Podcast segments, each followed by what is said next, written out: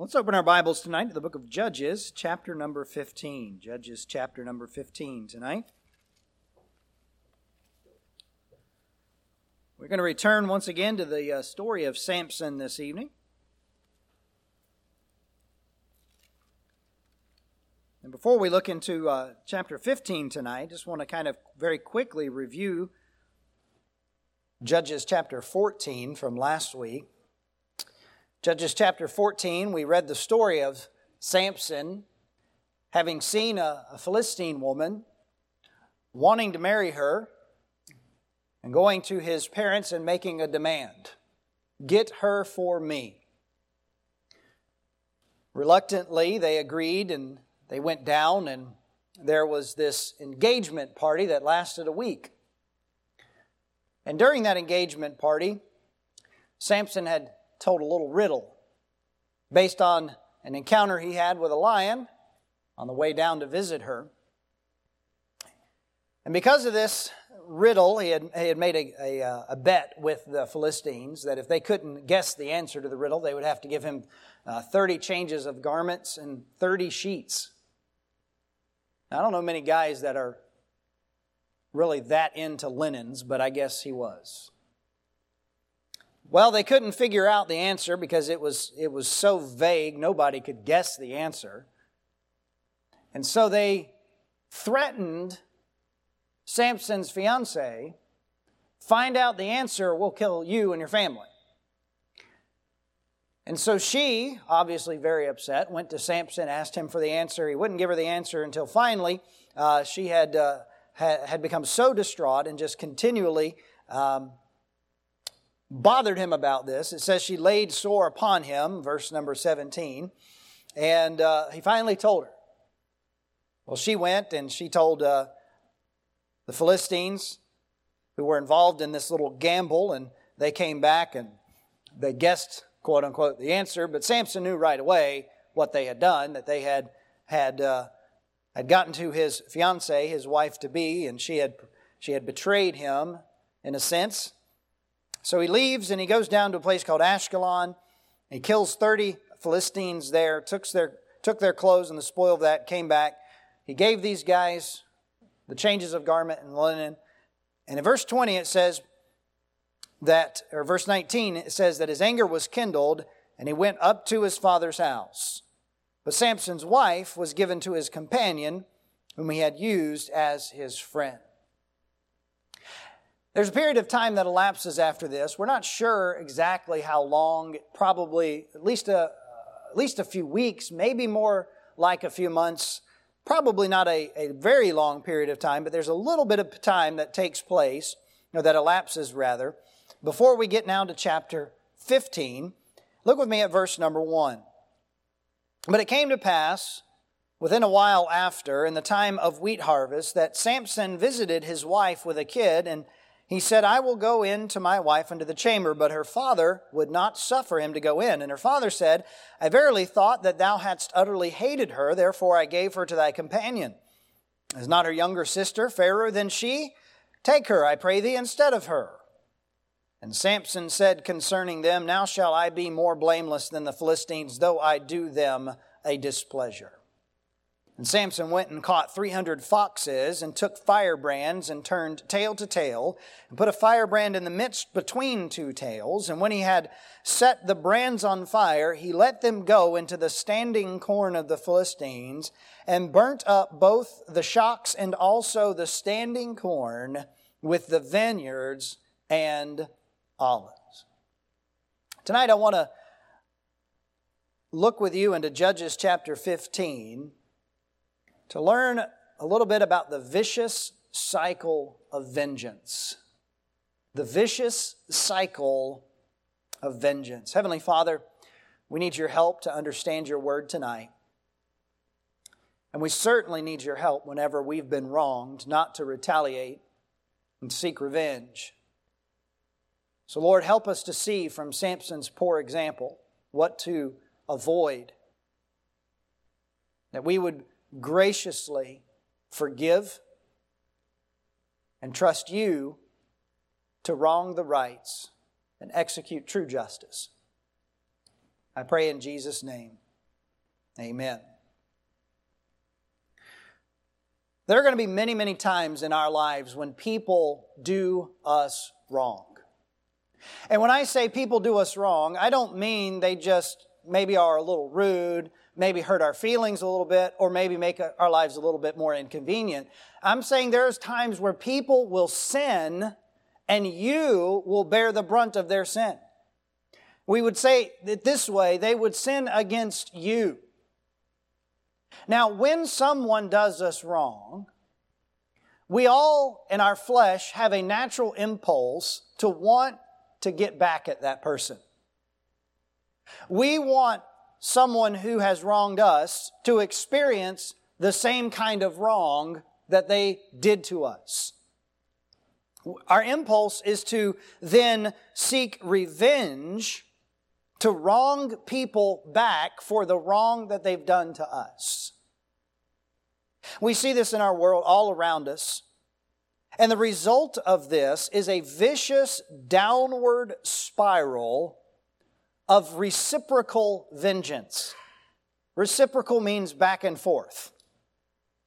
Somebody does something wrong, so that person gets back at that person.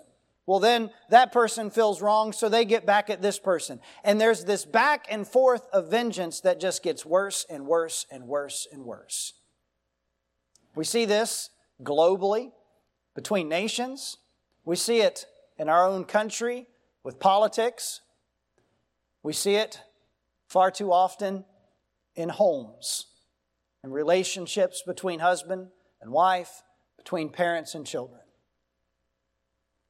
And what we must understand tonight that when, is that whenever we give in to the temptation to seek revenge, we only make matters worse.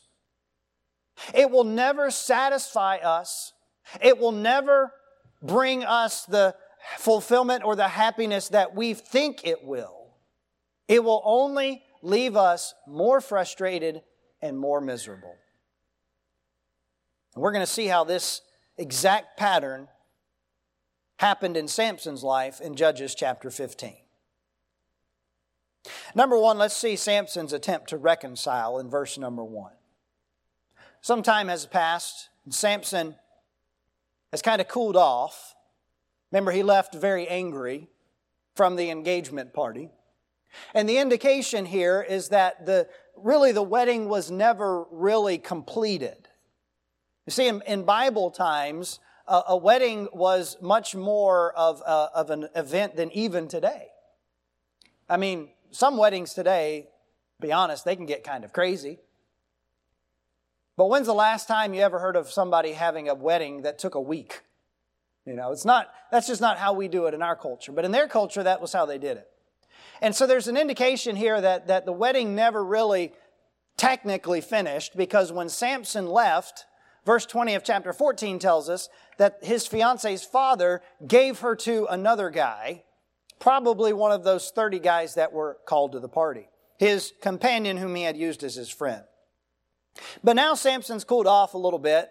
He's realized that he was a little bit rash. He'd lost his temper.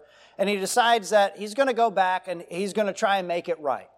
So he goes back, and the Bible says he brings a, a gift with him, that he brings a, a, baby goat. That's what the word kid here means. He didn't bring a small child with him. All right.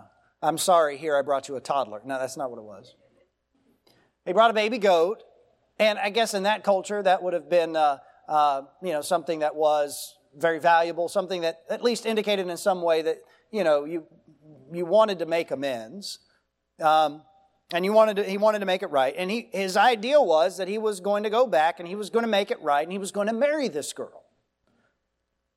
But it says in verse number one that his father would not suffer him to go in.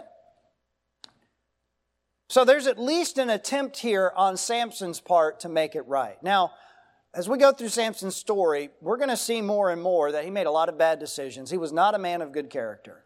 But whenever he does something right, I want to give him credit for it. And I believe that he is, at least in this particular instance, taking a step in the right direction of trying to keep his word. Now, there's the whole backstory here of him not having, should have not, never even sought to marry a Philistine. But that aside, let's at least give him credit for saying that he wanted to make it right. So there's an attempt to reconcile here. But in verse number two, this attempt is, is unsuccessful because the father steps in and says, I verily thought that thou hadst utterly hated her, therefore I gave her to thy companion. Is not her younger sister fairer than she? Take her, I pray thee, instead of her. So here is the father's attempt to replace. Now, we understand probably why this dad thought that Samson was never coming back in the way that he left. I mean, it was pretty obvious Samson was really mad, and it was a logical conclusion to him. He's not going to come back and marry my daughter. So he gave her to this other guy. But what really sticks out to me in this verse is how the father tried to make it up to Samson. He said, But I've got, I've got another daughter, the younger sister, and guess what? She's prettier. Don't you take her instead? That should shock you. If you're sitting there thinking, well, that makes sense, come talk to me afterwards. We need to chat a little bit. Okay? How in the world could a father treat his daughters this way? I'll be honest, it makes me a little mad. What a low view of his daughters that he had that he felt like he could just give them away to whomever he, he wished? I mean, there's no record here that he had gone to the younger, younger sister and said, Hey, do you want to marry this guy? No, he just volunteers her. And then look at this comparison that he's making. Here's a younger sister, you know, she's actually prettier. Really? If we got if there's dads in here, I know we got dads in here with daughters, okay? All of our daughters are the prettiest, okay? It's just how it is. There's no comparing the two. That's wrong. God makes each individually. What a low view of his girls. But then I think about what an ungodly view of marriage that this man had. That his sole appeal to Samson for marrying his daughter was physical attraction. That's the world's idea of marriage that is based solely on physical attraction. That's ungodly. Marriage is absolutely the most sacred institution on earth. Marriage was not invented by man, it was ordained by God. In the garden, when God made Eve and brought her to Adam, God officiated the first wedding and established the home. Marriage is sacred. And to have such a light and a low view indicates just how depraved this Philistine culture had become. Maybe you're getting ahead of me here, but can you see the connection between what we're reading here and what's going on in our country today? What has marriage become in our country? It has become something that you can define however you want to define. Some years ago now, the Supreme Court took it upon themselves to redefine marriage between, didn't have to be between a man and a woman. It could be between two men. It could be between two women. And that's now, that now has to be the law of the land. Well, let me tell you, this is an instance where the law of the land does not agree with the Word of God, and therefore we go with the Word of God. God defined marriage. Marriage is a sacred institution. And we see in our culture today such a low view of marriage. More and more people are avoiding it altogether. The statistics are staggering. The number of younger folks who are opting just not to marry at all. They will just coexist. They'll just live together and, and they will have a, um, a, a non traditional family, is what they will say. That's an indication of a culture that has gone far away from God. But here's because here's the thing. Your behavior will always reflect the God you worship. If you do not worship the God of the Bible, it will be evident in your life.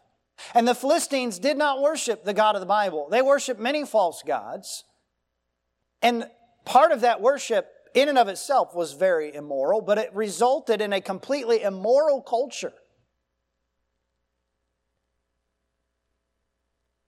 And so there's this re- attempt by the father to replace the one daughter for the other daughter, demonstrating just how depraved the Philistines really are.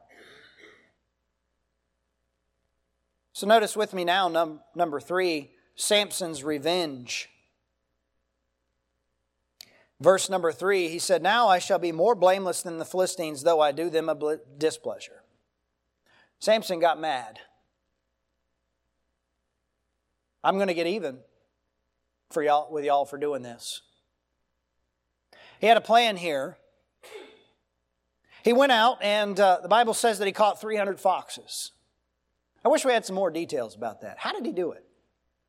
Did he run and catch them? Did he set up traps and trap them?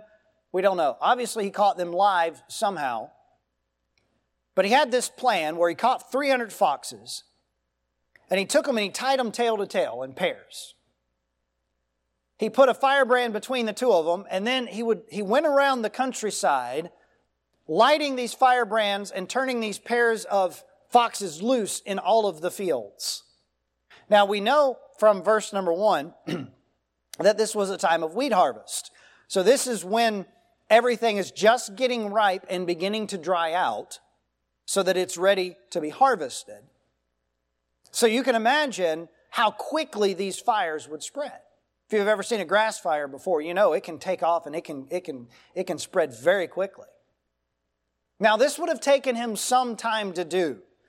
All right, this didn't happen all in an instance. It's not like he showed up at her house with a wagon full of, you know, foxes and no, this was something that he did in anger. But notice how cunning and calculated this really was. This was designed to do maximum damage to the Philistine economy. I mean, it would have wiped out a large portion of their crops for that season. It would have left them low on food. They wouldn't have had it to sell or to trade, so it would have been a financial um, um, burden to, for them. So this was very much designed for maximum destruction, and it worked. Because the Bible says that it burnt up both the shocks and the standing corn with the vineyards and olives. These wildfires began to spread beyond the wheat fields and it burnt up olive groves and vineyards, and it was an agricultural disaster. Why did he do this? One word revenge. Revenge.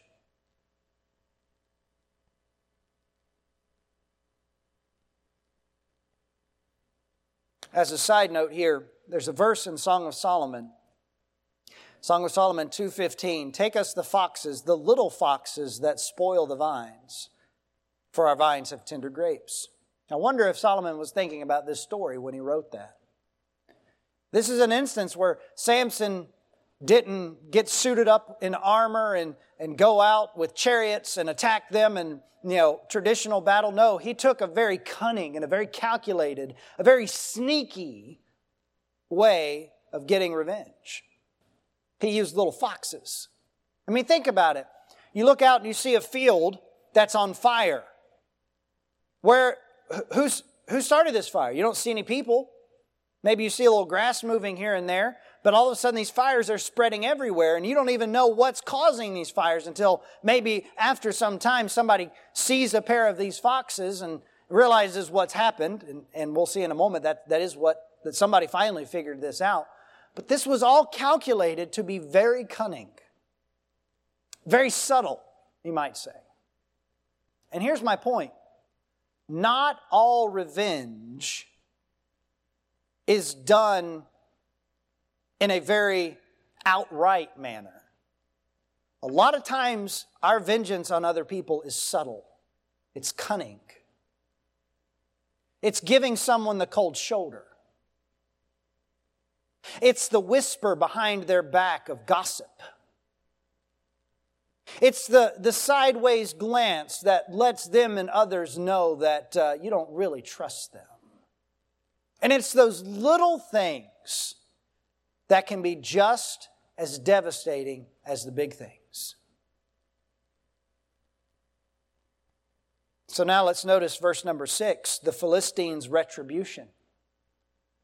When the Philistines said, Who hath done this? they answered, Samson, the son in law of the Timnite, because he had taken his wife and given her to his companion. And the Philistines came up and burnt her and her father with fire. They're trying to, trying to put out all of these wildfires, and somebody says, Who caused this? Who's, who's responsible for this? And somehow they find they investigate and they find out that this was Samson who did it. We don't know how they, they found that out, but they learned who it was. They learned why it happened, because the Timnite had not given his daughter to him. Instead, he gave her to another guy, and Samson was mad about it. So what did the Philistines do? They went and killed this, this woman and her father. Do you not see how brutal these people were? Now, in verse in chapter 14, they threatened her, if you don't get us the answer, we're going to burn you and your father's house. She's distraught, so out of fear, most likely, she betrays Samson and gives them the answer. But notice what happens here. She still loses her life.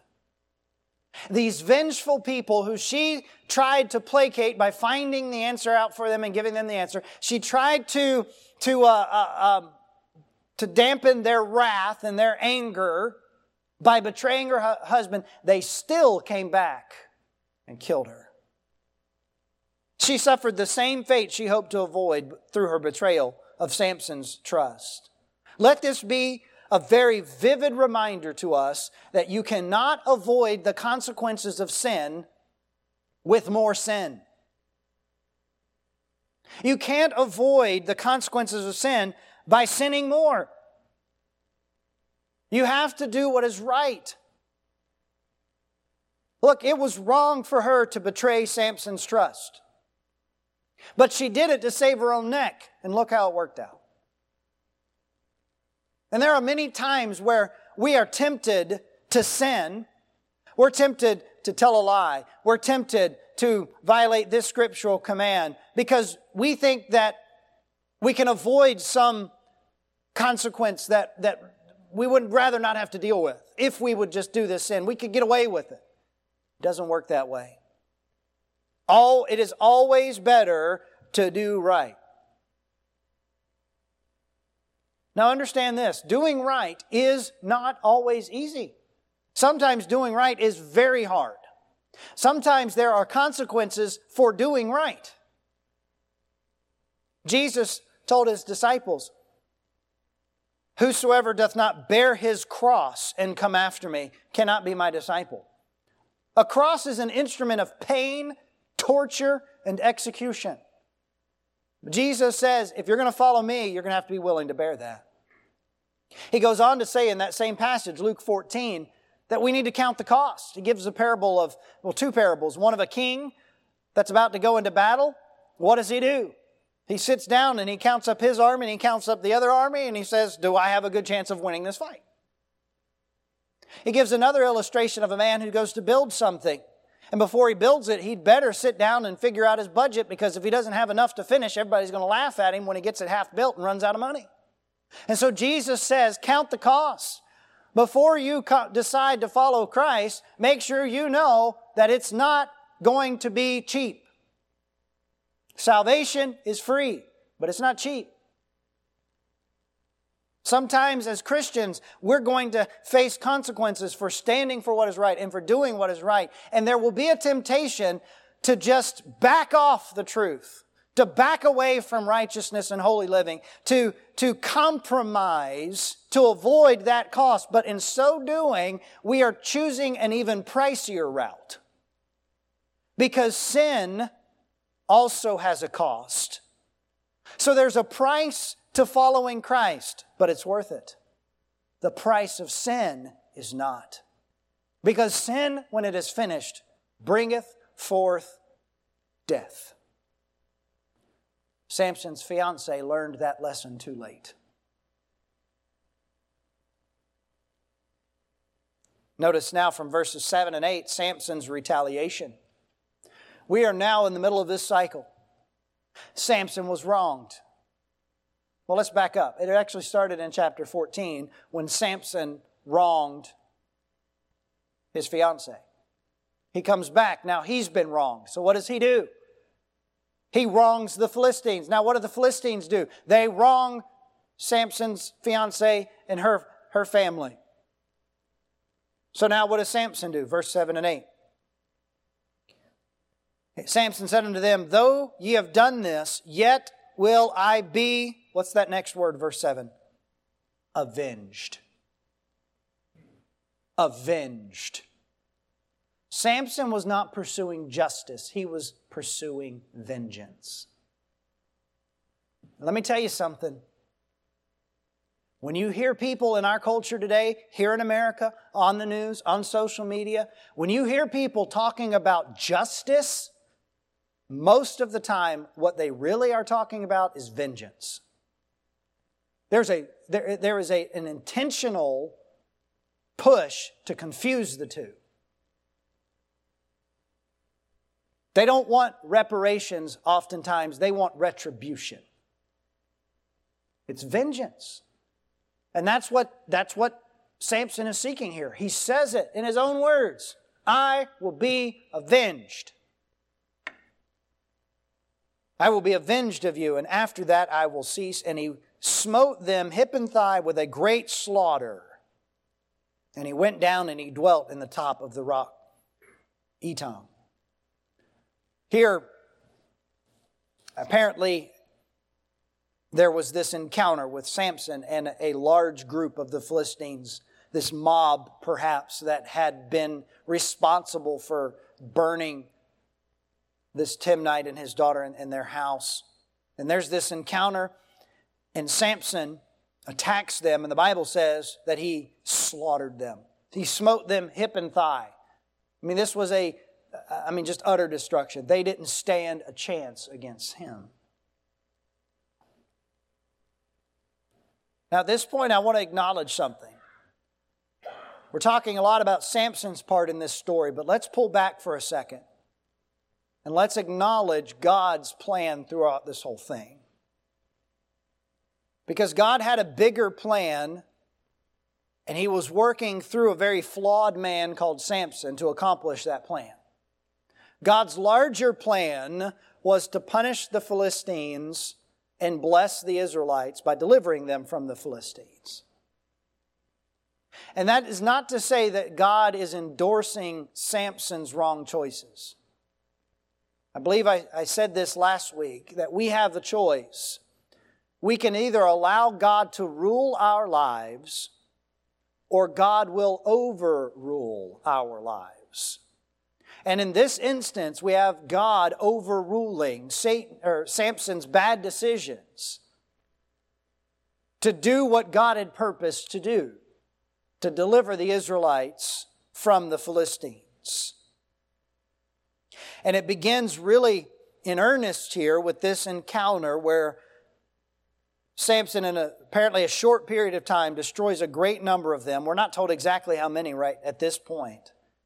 And when he's done, he goes and he, he goes to this, this hilly area, the, this particular mountainous rock area called Etam. So we have Samson's retaliation here. But then verses 9 and following we have the Philistines' reprisal. It says the Philistines went up and pitched in Judah. Now we are in full scale war. And they spread themselves in Lehi. And the men of Judah said, Why are ye come up against us? And they answered, To bind Samson are we come up, to do to him as he hath done to us. Then three thousand men of Judah went to the top of the rock Etam and said to Samson, Knowest thou not that the Philistines are rulers over us? And what is this thou hast done unto us? And he said unto them, Notice this phrase As they did unto me, so have I done unto them. You hear the vengeance in that? Verse 12 They said unto him, We're come down to bind thee, that we may deliver thee into the hand of the Philistines. And Samson said unto them, Swear unto me that ye will not fall unto me yourselves. And they spake unto him, saying, No, but we will bind thee fast and deliver thee into their hand, but surely we will not kill thee. And they bound him with two new cords and brought him up from the rock.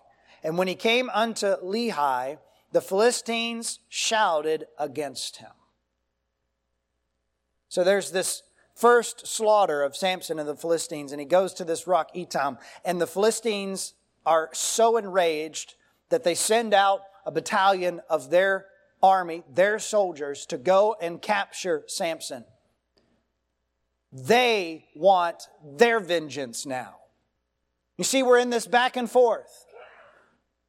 Somebody did someone wrong, so that person got even, so this person got even, so that person got even, and now it's the Philistines' turn to get even.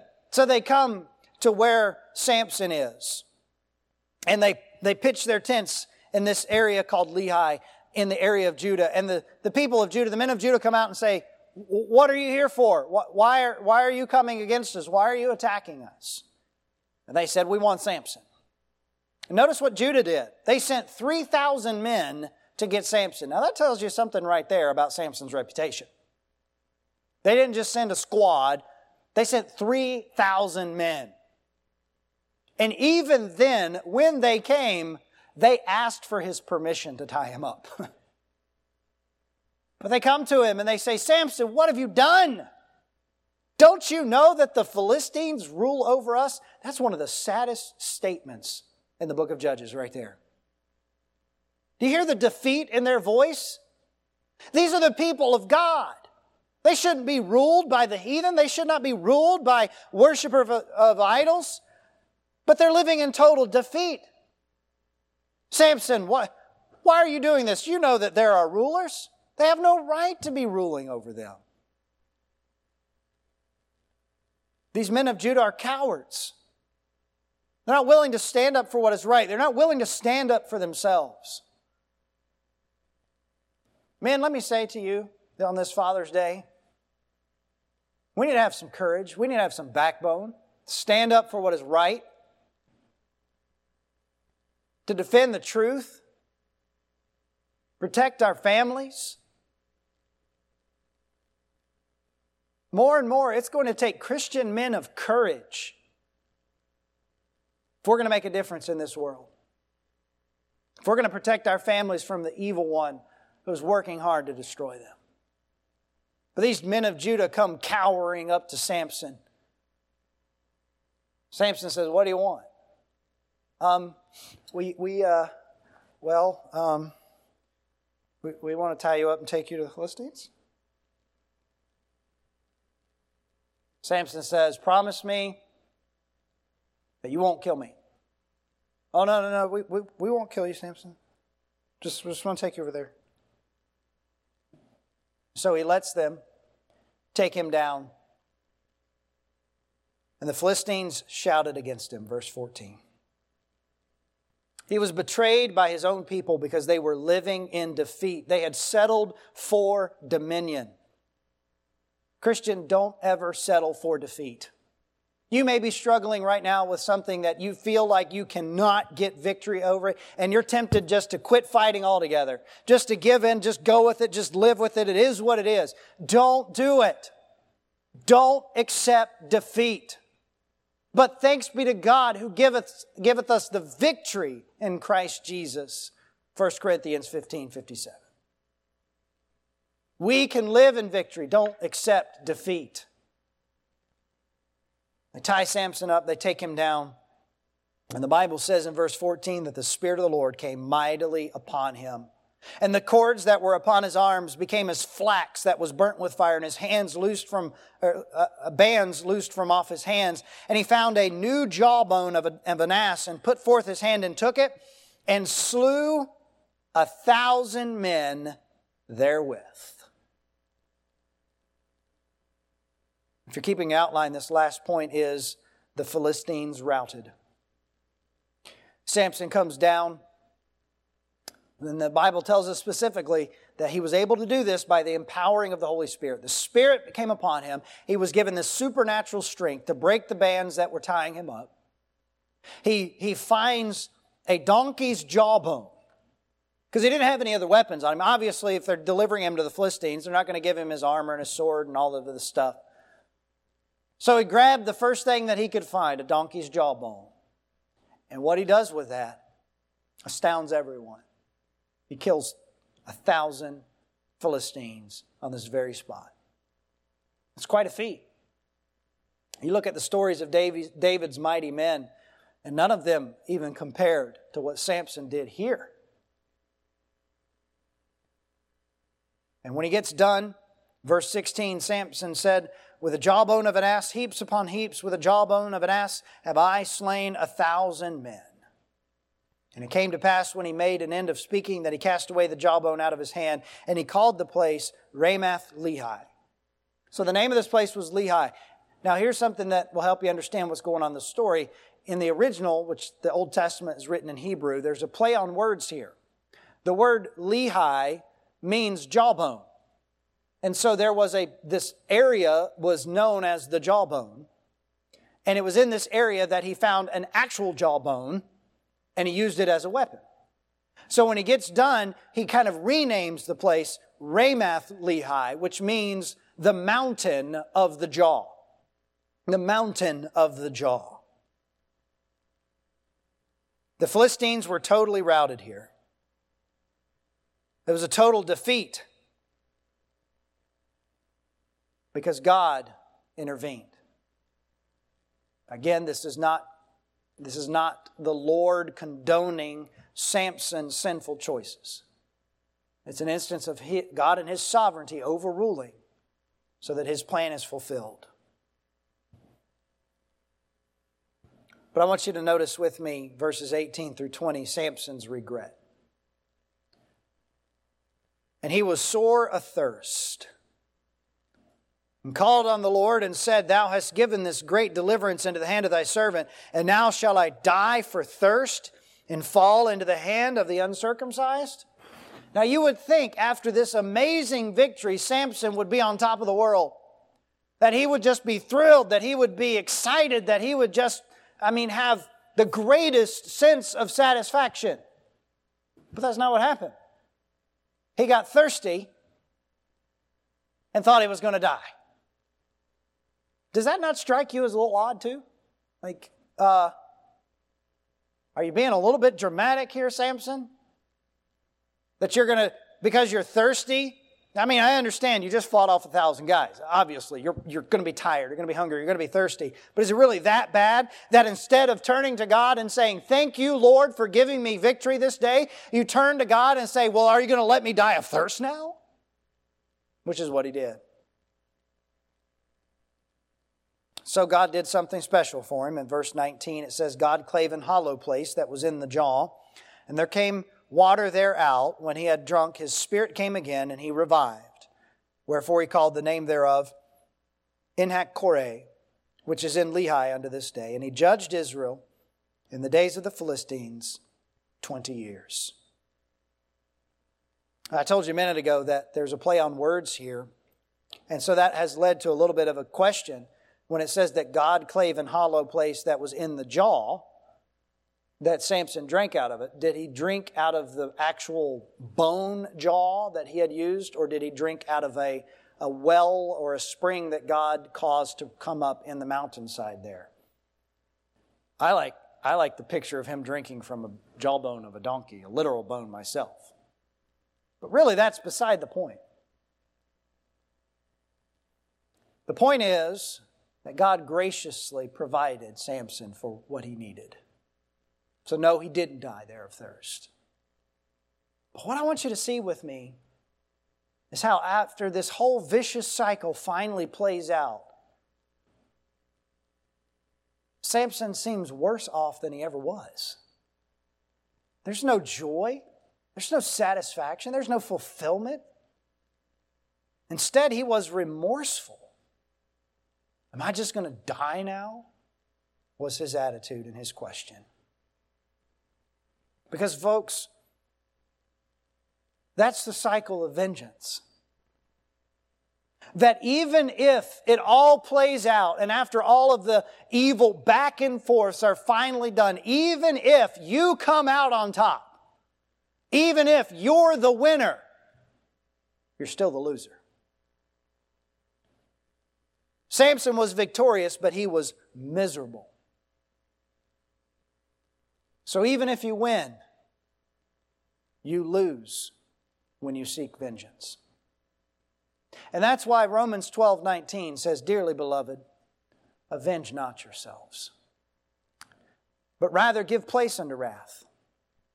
For it is written, Vengeance is mine, I will repay, saith the Lord. You realize that whenever you try to take vengeance on someone else, you're basically trying to be God? Because God says, Vengeance is mine. And when you say, Well, no, I'm going to do it, you're putting yourself in God's position. That's idolatry of the worst kind. Because now you have made yourself God. Maybe you've heard somebody say this. Maybe it was tongue in cheek, maybe it wasn't. Something to this effect I don't get mad, I get even. That kind of a spirit leads to the vicious cycle of vengeance. And the result of it is always destruction, misery. Instead, we need to give place to wrath. That means we need to give it a lot of space. Stay away from it. Don't give in to the temptation to lose your temper. I know we all feel the same way. When somebody wrongs us, we want to get even. We want to see them hurt for the hurt they caused us. We want to see them have to go through what we're having to suffer through. But that is not a Christ like spirit. Do not avenge yourself. God will repay. Vengeance is mine.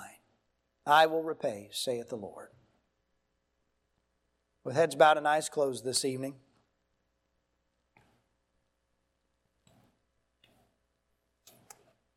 maybe there is someone here tonight that you are presently going through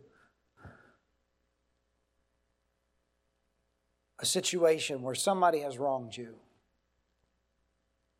It may be recent or this may be going back a long time, but you're still dealing with it. Have you given in to the temptation to be vengeful? Have there been times where you have done things, even if they were not overt, but maybe even under the surface, backhanded things to get even with that person? To see them suffer at least a little for what they did to you? Well, if so, you need to understand tonight that that's sin. And you need to confess it. You need to get it right with God. And do you see tonight how that that cycle only makes things worse and worse? There has never been peace and reconciliation as a result of vengeance. It only causes more pain. And for you, even if you win, you're still going to lose. Because you'll be stuck with regret. So tonight, whatever it is that somebody's done to you, You need to give it to God. You need to let Him make it right.